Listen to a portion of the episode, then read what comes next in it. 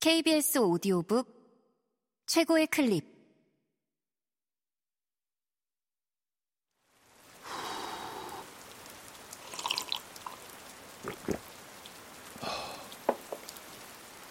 KBS 오디오북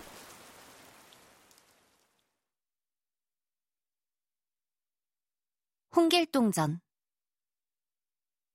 아버지라 부르지 못하고 형이라 부르지 못하니. 권순근 글, 김선배 그림. 팔도에 8길동이 나타나니.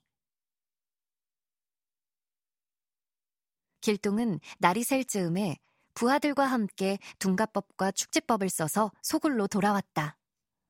함경 가명의 돈과 곡식을 많이 훔쳤으니 행여 길에서 잡힐 수도 있다고 염려해서였다.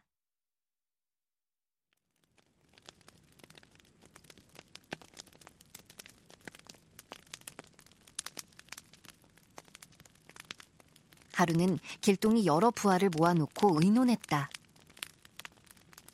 우리가 합천해 인사의 재물을 빼앗고 함경 가명의 돈과 곡식을 훔쳐냈다는 소문이 널리 퍼졌다. 게다가 가명 곳곳에 내 이름을 써서 붙이고는 찾고 있으니 오래지 않아 잡힐 듯하다.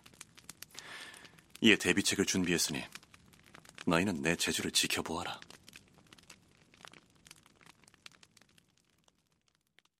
말을 마치자마자 길동은 풀로 허수아비 7을 만들더니 주문을 외우고 혼백을 불어넣었다.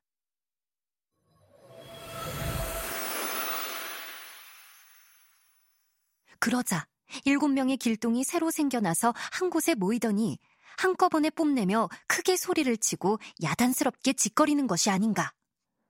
부하들이 아무리 살펴보아도 누가 진짜 길동인지 알 수가 없었다. 8길동이 조선 팔도에 하나씩 흩어져서 각각 부하 수백 명씩을 거느리고 다니니 그중 어디에 진짜 길동이 있는지 모를 지경이었다. 길동들은 전국을 다니며 바람과 비를 마음대로 불러오는 술법을 부렸다.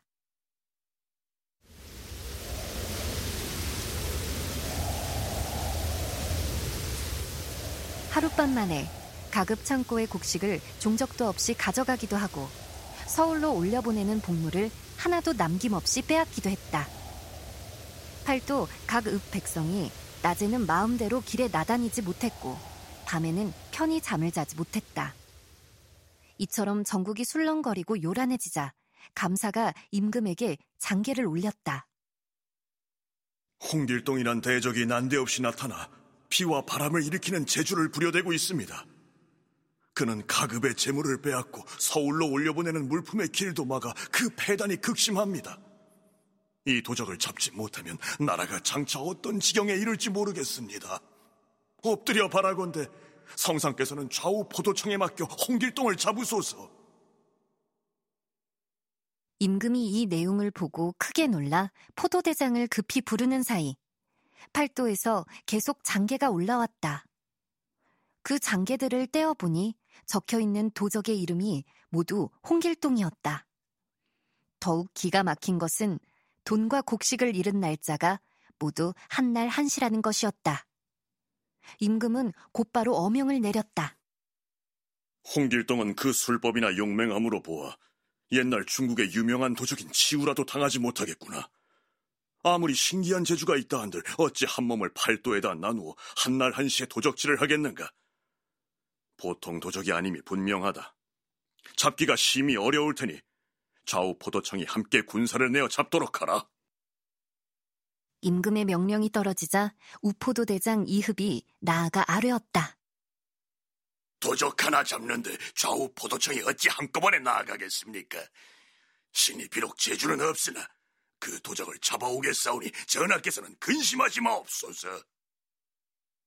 임금이 이흡의 말을 듣더니 옳다고 생각해서 급히 우포도청만 출전시켰다. 이흡은 임금에게 하직한 뒤 수많은 포조를 거느리고 출발했다.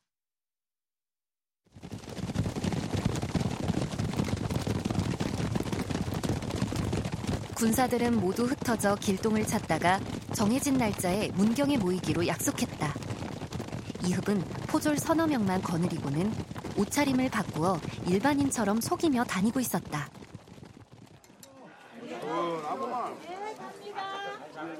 하루는 날이 저물어 주점을 찾아 쉬고 있는데 문득 한 소년이 나귀를 타고 들어와 이흡에게 뵙기를 청하고 인사를 하는 것이 아닌가. 이흡이 답례를 하니 소년이 갑자기 한숨을 지으며 말했다. 온 천하에 임금의 땅 아닌 곳이 없고 백성들 중 임금의 신하 아닌 사람이 없으니 소생이 비록 시골에 있지만 나라를 생각하면 근심이 앞섭니다. 포도대장이 일부러 놀라는 체하며 소년에게 물었다. 그게 무슨 말이오? 홍길동이라는 도적이 조선 팔도를 돌아다니며 소란을 피워 인심이 흉흉하고 시끄러운데 그놈을 잡아 없애지 못하니 어찌 분하지 않겠습니까? 포도대장이 그 말을 듣고 마음이 흡족하여 말했다. 그대의 말이 충직하고 기골 또한 장대하니 나와 함께 도적을 잡는 것이 어떻겠소? 내 진작에 도적을 잡으려고 했지만 힘이 뛰어난 사람을 만나지 못해 그냥 있던 참이었소. 이제라도 그대를 만났으니 참으로 다행이오. 하지만 당신의 재주가 어느 정도인지 모르니 어디 조용한 곳에 가서 알아봅시다. 소년은 포도대장을 이끌고 한참을 가더니 한 곳에 이르러 높은 벼랑 위에 올라앉으며 말했다. 온 힘을 다해 두 발로 나를 차 내려치십시오. 이렇게 말하고는 소년이 벼랑 끝에 나가 앉았다. 제 아무리 힘이 뛰어나다고 해도 한 번 차면 벼랑으로 떨어지지 않겠는가? 포도대장은 이렇게 생각하고는 있는 힘을 다하여 두 발로 힘껏 소년을 찼다. 그러나 소년은 꿈쩍도 않다가 갑자기 몸을 틀어 돌아앉으며 말했다. 정말 장사이시군요. 여러 사람을 시험해보았지만 나를 움직이게 한 사람이 없었는데 당신 발길에는 내 오장이 다 울린 듯합니다. 이 정도 힘이면 충분하겠으니 나를 따라오면 홍길동을 잡을 수 있을 것입니다. 소년은 포도대장을 인도해 첩첩산중으로 들어갔다.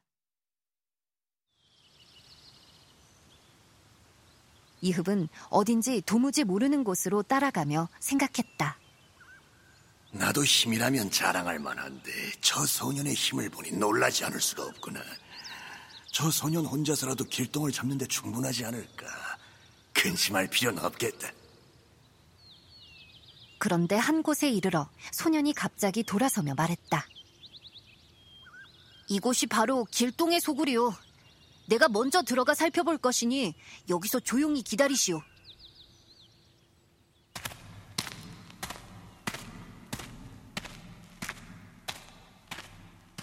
이흡은 마음속으로는 의심이 들면서도 어찌할 도리가 없었다. 소년에게 그저 빨리 잡아오라고 당부하고는 우두커니 기다리기만 할 뿐이었다. 한참이 지난 뒤 호련 산골짜기를 따라 군졸 수십 명이 요란하게 소리를 지르며 내달려오기 시작했다. 포도대장은 이를 보고는 크게 놀라 피하려고 했지만 금세 가까이 이른 군졸들은 그를 결박하면서 꾸짖었다. 네가 포도대장 이흡이냐? 우리가 염라대왕의 명을 받아 너를 잡으러 왔다. 수십 명이 한꺼번에 달려들어 쇠사슬로 목을 올가매니 포도대장은 혼이 나가 어찌할 바를 몰랐다. 군졸들은 그를 바람처럼 몰고 가서 이윽고 한 곳에 이르러 고함을 지르며 꿇어앉혔다. 포도대장이 정신을 가다듬어 쳐다보니 넓고 화려한 궁궐에 와 있었다. 주변에는 무수한 황건 역사들이 버려서 있고 궁전 위쪽에는 한 임금이 옥좌에 앉아 성난 목소리로 꾸짖었다. 너같이 하찮은 놈이 어찌 홍장군을 잡으려 하는가? 너를 잡아 지옥에 가두리라. 임금의 꾸짖는 소리에 포도대장은 겨우 정신이 들어 말했다. 소인은 인간 세상에 보잘것없는 사람입니다. 죄 없이 잡혀왔으니 제발 목숨만은 살려주십시오. 포도대장이 손이 발이 되도록 애걸하니 궁전 위에서 웃으며 꾸짖는 목소리가 다시 들렸다. 이 사람아, 나를 자세히 보라. 내가 바로 활빈당 장군 홍길동이다. 나를 잡으러 나선 사람이 있다기에 어제 푸른 도포를 입은 소년으로 변장하여 당신을 이곳으로 데려오면서 얼마나 뛰어난 힘과 의지를 지녔는지 시험해 보았다. 나의 위엄을 제대로 보았느냐? 길동이 말을 마치고는 주위에 명하여 포도대장의 결박을 풀었다. 그러고는 마루에 앉히고 술을 내어와 권했다.